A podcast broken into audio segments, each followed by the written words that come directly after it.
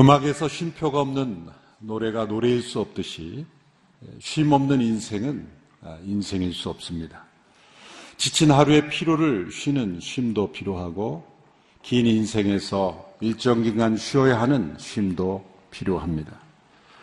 그런데 아무리 육체가 편하게 쉬어도 우리의 마음의 쉼, 영혼의 쉼, 더 깊이 말하면 양심의 쉼, 또 관계의 쉼이 없으면 진정한 쉼이 될 수 없습니다. 쉼은 삶의 목표입니다. 살기 위해서 쉬는 것 같지만 사실은 쉬기 위해서 사는 것입니다. 이 쉼이 삶의 목표인 것은 우리가 창조된 목적과 연결되어 있기 때문입니다. 성 어거스틴이 고백록에서 이런 유명한 말을 남겼습니다. 오 주님, 당신께서 우리를 지으셨으므로 우리가 당신 안에서 쉴 때까지 우리의 영혼에는 쉼이 없나이다. 어거스틴이 고백한 이 쉼은 단순한 육체적 쉼이 아니죠. 그것은 예수님께서 말씀하신 쉼입니다. 수고하고 무거운 짐진 자들아 다 내게로 오라. 내가 너희를 쉬게 하리라. 예수님 말씀하신 쉼. 이것이 바로 성 어거스틴이 갈망했던 쉼이요. 우리의 삶의 목표가 되는 쉼입니다. 이건 단순한 육체적 쉼이 아니라 성경은 이 쉼을 가리켜 안식이라고 표현하는 것이죠.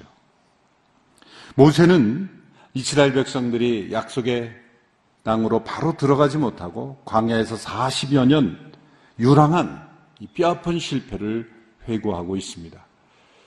그리고 후대들은 이러한 실패를 반복하지 않게 되기를 원했습니다.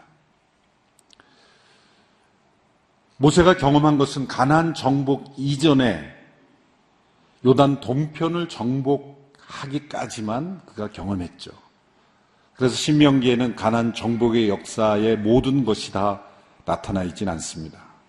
광야를 유랑하던 시절과 그리고 요단 동편의 지역을 점령하기까지만 그의 회고에 남아 있습니다.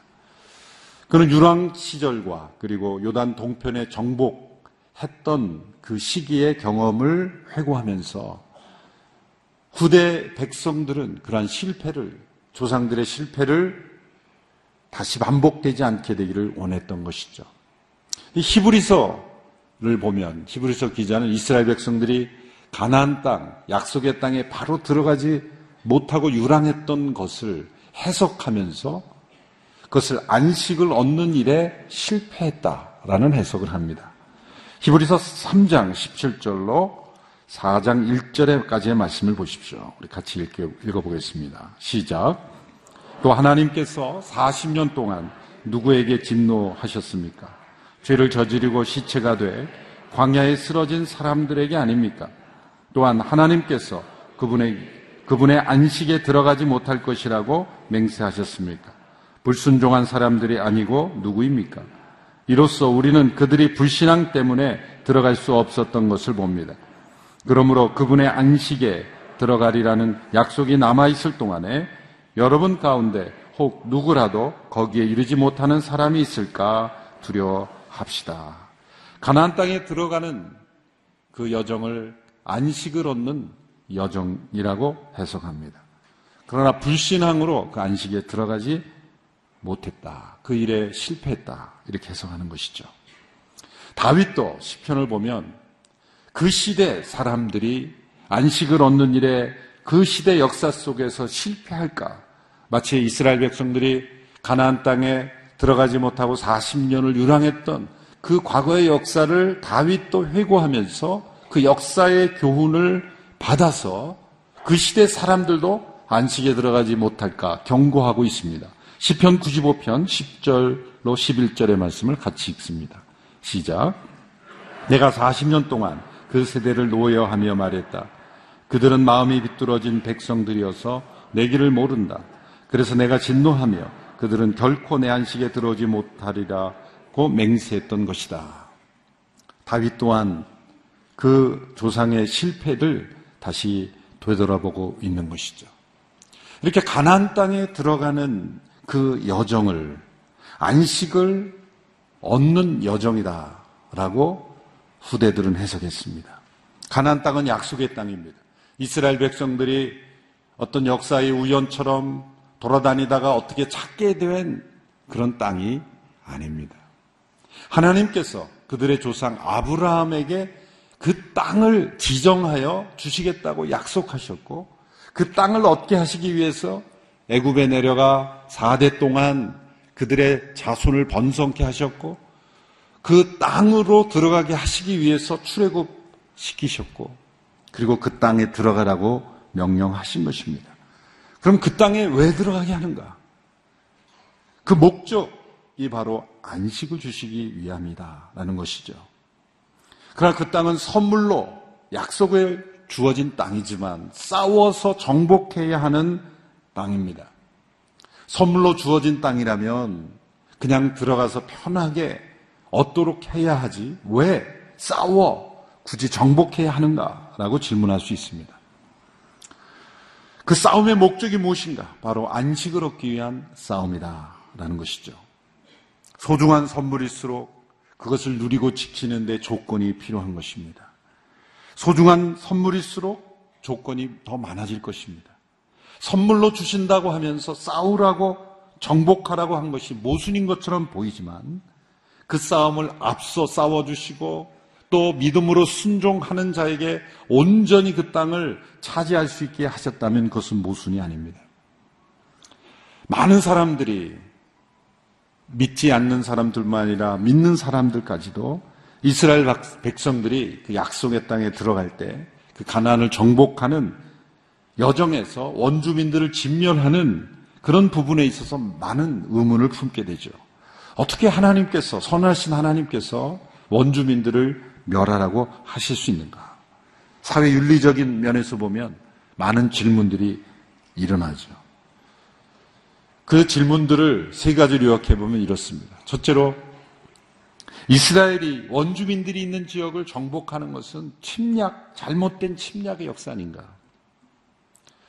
그 하나님은 온 세상의 주인이시고 주권자시며 통치자시며 심판자이십니다. 하나님의 주권에 따라 하나님께서 택하신 민족에게 어느 영토를 주실 수도 있고 또한 빼앗을 수도 있습니다. 하나님의 주권적인 결정이죠. 그러나 이스라엘은 어떤 영토이든지 마음대로 침범할 수 있는 게 아니었습니다. 하나님께서 정하신 지역만 침략할 수 있었던 거죠. 그래서 신명기 2장에 보면 하나님께서 약속하신 땅 외에는 결코 싸우지 마라. 절대 자극하여 싸우지 말라라고 언급하시는 것을 볼 수 있습니다. 에돔, 모압, 암몬 그 자손들의 땅을 지날 때는 절대 싸우지 마라. 신명기 2장 9절의 말씀을 보십시오. 제가 읽어보겠습니다. 그때 여호와께서 내게 말씀하셨다. 모압 사람들을 건드리지 말고 그들을 자극해 싸우는 일이 없도록 하여라. 그들의 땅은 내가 너희에게 주지 않을 것이다. 이는 내가 아르를 롯 자손들에게 주어 갖게 했기 때문이다. 에서와 그 후손들, 에돔, 모압, 암몬 족속들의 땅에는 절대로 너희들이 싸워서는 안 된다. 내가 너희들에게 준 땅은 그 땅이 아니다. 요단 강 건너 그 가나안 지역만 너희에게 주었기 때문이다. 어떤 지역이든지 다 침범할 수 있다는 게 아니죠. 하나님께 주신 그 약속의 땅, 그 땅만 정복할 수 있다. 두 번째 질문은 약속의 땅에 들어가면서 왜 그 원주민들을 무참히 진멸하도록 하시는가?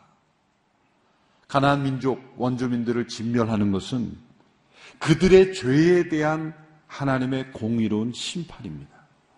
하나님께서는 이미 창세기에 아브라함에게 이 약속을 주실 때부터 그들이 왜 애굽에 내려가서 4대 만에 400년이 훨씬 지난 이후에 와야 되는가를 설명하면서 두 가지 이유를 설명하죠. 첫째는 그 땅에 가서 너희들이 번성해야 하기 때문이고 두 번째는 그 아모리 족속, 그 가나안 땅에 사는 원주민들의 죄악이 아직 가득 차지 않았기 때문이다. 아직 관영하지 않았기 때문이다.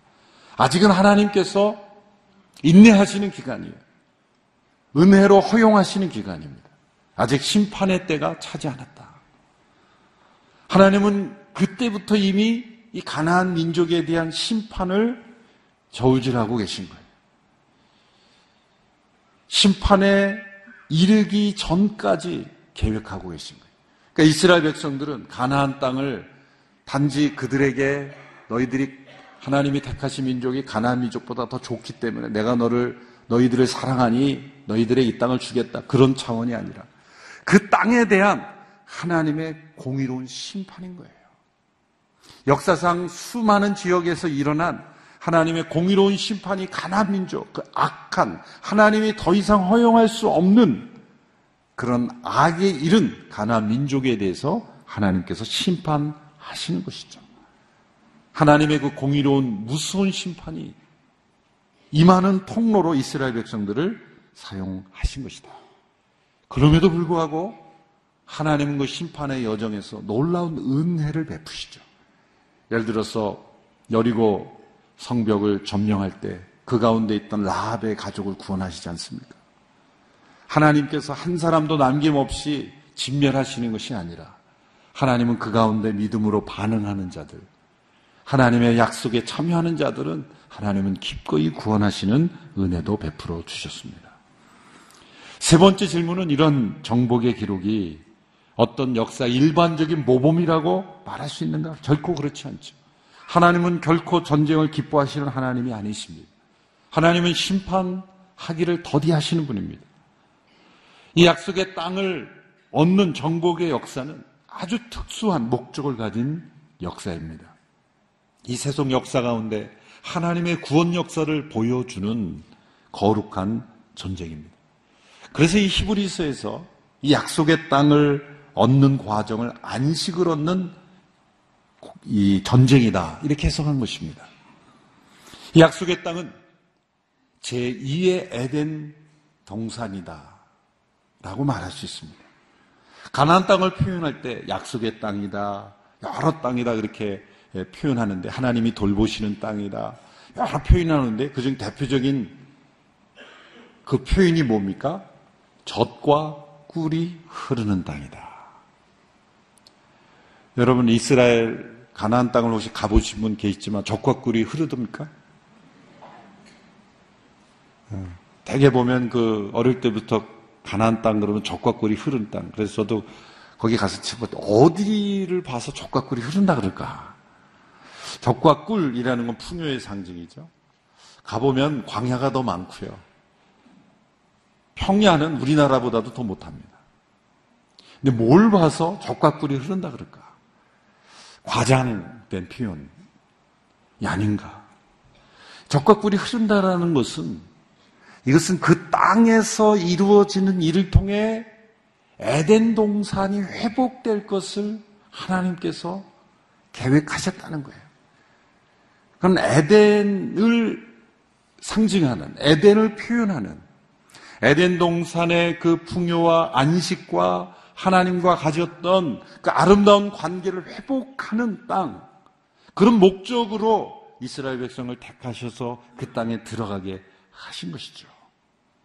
에덴, 제2에덴 동산이다라는 것을 설명해 주기 위한 하나의 표현 방식이죠. 에덴에서 일어났던 반역, 타락으로 인해서 잃어버린 안식, 그 안식은 하나님의 창조의 목적이었죠. 에덴 동산을 창설하시고 그 땅에 하나님의 백성들을 두셔서 누리고자 했던 그 창조의 목적이었던 안식을 다시 회복시키는 그런 땅. 안식은 천지 창조의 목적이죠. 하나님께서 창조하신 세상을 통해서 하나님 인간과 더불어 안식을 누리시기를 원하셨습니다. 창세기 2장 2절의 말씀을 보십시오. 같이 읽어보겠습니다. 시작. 그래서는 그 하시던 일을 일곱째 날에 다 마치셨습니다. 그리고 그 하시던 모든 일을 마치고 일곱째 날에 쉬셨습니다. 이 쉬셨다라는 단어는 안식이라는 단어죠. 하나님께서 6일 동안 천지를 창조하시느라 피곤하셔서 쉬신 것이 아니죠. 하나님은 지치지 않으시는 분이에요. 6일간의 창조가 너무 힘드셔서 쉬셨는 것이 아닙니다. 이 쉼은 뭘까요? 이것은 하나님의 천지 창조의 완성이요 목표입니다. 왜 6일간의 창조가 있는가? 우주 만물이 왜 존재하는가? 인간을 왜 창조하셨는가? 그것은 하나님의 쉼을 모든 피조물과 함께 누리시기 위해서 하나님께서 이 쉬셨다. 하나님의 안식이 나오는 거예요. 유대인 신학자인 아브라함 헤시엘이라는 유명한 신학자는 안식을 이렇게 정의했습니다. 안식은 하나님께서 창조하신 것 중에 마지막 작품이자 하나님께서 의도하신 첫 번째 작품이다. 창조에 있어서는 제일 마지막이지만 하나님의 의도에 있어서는 제일 첫 번째다. Last in creation, first in intention. 하나님의 창조에서는 제일 마지막에 나오지만 하나님의 의도는 가장 첫 번째다. 천지 창조의 목적이라는 것이죠. 그러므로 안식은 삶의 쉼표가 아니라 삶의 목표인 것이죠. 하나님께서 이스라엘 백성들이 가나안 땅을 얻게 되는 것을 안식을 향한 싸움이다라고 표현합니다. 오늘 본문 3장 20절에도 그런 표현이 나옵니다. 같이 읽어 보실까요? 3장 20절 시작. 여호와께서 너희와 같이 너희 형제들에게도 쉼을 주실 때까지 말이다. 그들 또한 요단강 건너편에 너희 하나님 여호와께서 주시는 그 땅을 차지한 후에 너희는 너희가 소유하게 된 땅으로 돌아가라. 이 말씀에서 쉼은 단지 전쟁을 그치고 쉬는 그런 육체적 쉼이 아니죠. 창세기에서 하나님께서 쉬셨다라는 동일한 단어가 사용됐어요. 이 말씀은 이스라엘 백성들이 이제 모세를 다시 이제 이 약속의 땅으로 가는데 모세는 요단강을 건너지 못했죠. 요단 동편의 싸움까지 모세가 이끌었어요. 그래서 루벤 갓 문앞에 문하세 반 지파가 두 지파 반이 요단 동편의 땅을 할땅을 받았습니다. 그래서 헤스본과 그 지역에 있는 옥 그 두 나라를 점령하고 그때까지만 모세가 이제 쓰임 받았죠. 땅을 먼저 이제 분할 받았으니 그 백성들은 그두 지파 반 사람들은 그 땅에 이제 머물러서 쉬고 싶었지 않았겠습니까? 그러나 모세가 이렇게 말하는 거죠. 모든 형제들이, 모든 민족들이 다 쉼을 얻기까지 너희 가운데 싸울 수 있는 자들은 함께 앞서 같이 가서 싸우고 다시 돌아와야 된다. 너희들의 쉼만을 추구해서는 안 된다. 그래서 함께 건너가서 요단강을 건너서 함께 가난 정복에 참여하고 다시 돌아온다. 그래서 그 처 자녀들은 다 그 요단 동편에 두고 싸울 수 있는 남성들은 같이 그 요단강 건너편에 가서 함께 싸우고 다시 돌아오게 되죠. 이걸 통해 우리에게 교훈하시는 내용은 무엇입니까? 하나님은 나만 누리는 안식에 머무르지 않기를 원하는 거죠. 공동체 전체의 안식, 모든 열방의 안식이 이루어질 때까지 함께 싸우기를 원하시는 거죠.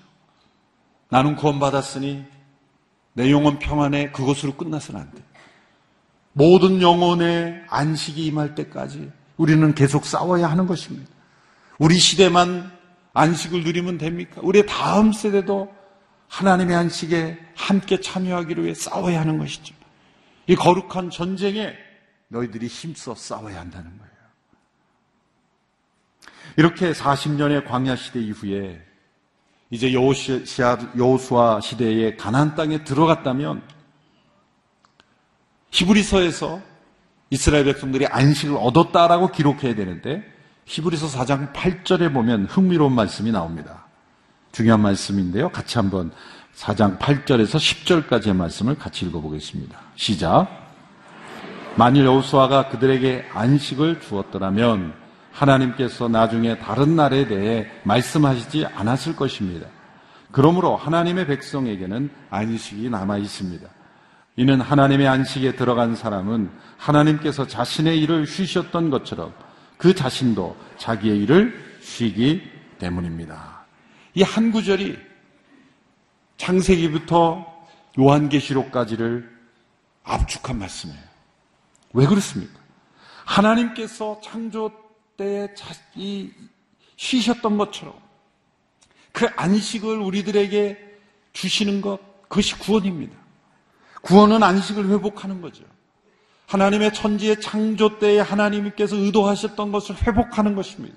그것을 위해서 하나님께서 역사 속에 일하시고 그것을 위해서 이스라엘 백성들을 택하셨고 그것을 이루는 것을 보여주시기 위해서 이스라엘 백성들이 가나안 땅을 점령해야만 했던 것이고 그러나 그 여호수아 시대에 가나안 땅을 정복했으면 안식이 이루어졌는가?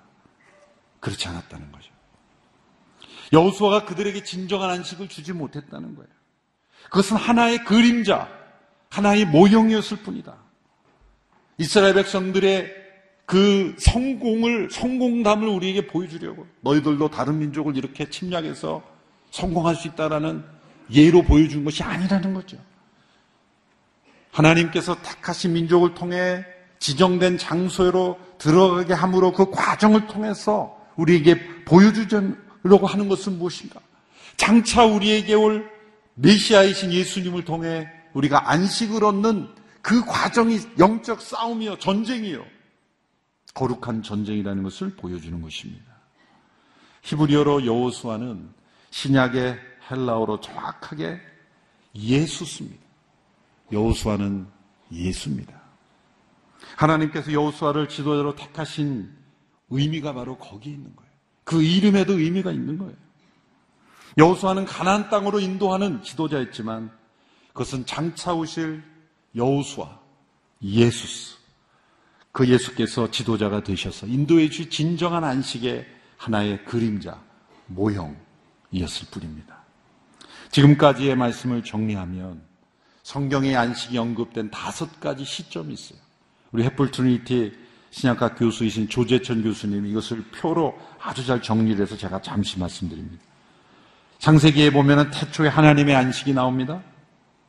이스라엘 백성들을 택하셔서 출애굽 세대가 이 가나안으로 가는 안식이 나옵니다. 이스라엘의 과거의 안식이죠. 다윗이 바라봤던 그 동시대 사람들이 그 시대에 바라봤던 안식이 있었습니다. 이제 우리들이 믿는 우리들이 이 히브리서에서 말씀하고 있는 이 하나님의 안식에 들어가야 되는 여정이 남아 있습니다. 우리의 현재입니다. 그러나 우리에게 남아 있는 종말이 있어요. 요한계시록에 나타난 안식. 우리 모두가 하나님의 안식을 회복하게 될 종말. 바로 그 종말은 창조주스의 회복이 이루어지는 날이에요. 심판이 이루어지면서 동시에 하나님의 안식이 회복되는 날이 우리에게 기다리고 있습니다. 그런 의미에서 우리의 믿음은 여호수아 시대에 이스라엘 백성들이 가나안 땅을 향하여 나아가는 그런 싸우는 안식을 위해 싸우는 그런 상황에 비유될 수가 있는 것입니다. 우리는 그리스도 안에서 이 안식을 이미 맛보았어요. 믿음으로 얻는 안식. 그러나 이것은 아직 완성된 안식이 아닙니다. 그러므로 우리는 지금 싸우는 자가입니다. 가나안 땅을 정복하며 그 하나님의 공의로운 심판의 대상이 된 들과 이들과 싸우면서 믿음으로 순종하며 그 승리를 경험했던 것처럼 우리의 이 안식을 향한 싸움에서 우리는 순종함으로 이 안식을 누려야 한다는 거예요. 그 전쟁의 법칙은 간단합니다. 말씀에 순종하면 승리요, 불순종하면 패배입니다. 불순종하면 광야를 유리하는 것이고 순종하면 하나님이 예비하신 안식을 누리는 것입니다. 왜 우리 마음 속에 몸은 잘 쉬어도 진정한 쉼이 없는 것일까요? 오히려 우리는 쉬면서 더 싸우잖아요. 연휴 때 이 가족 간의 다툼이 급증한다 그러죠? 몸은 쉬었는데 관계의 쉼이 없는 거예요. 마음의 쉼이 없는 거예요. 영혼의 쉼이 없는 거예요.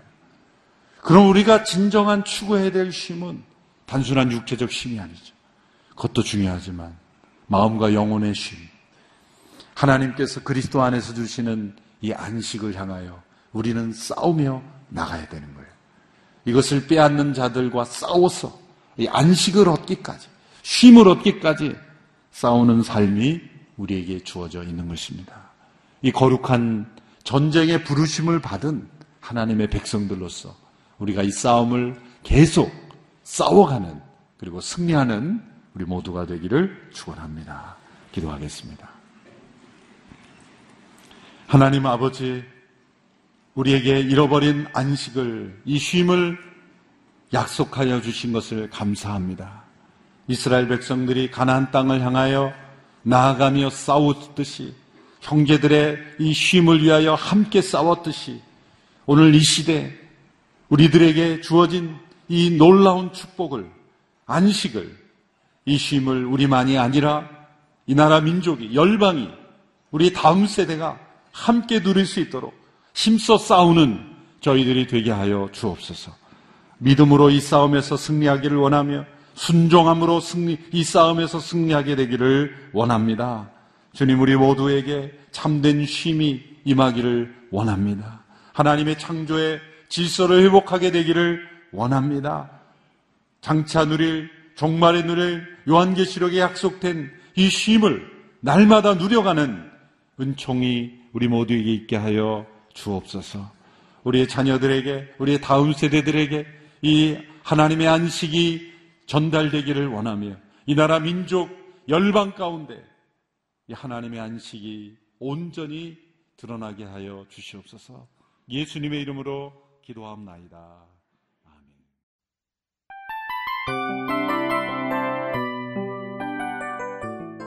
이 프로그램은 청취자 여러분의 소중한 후원으로 제작됩니다.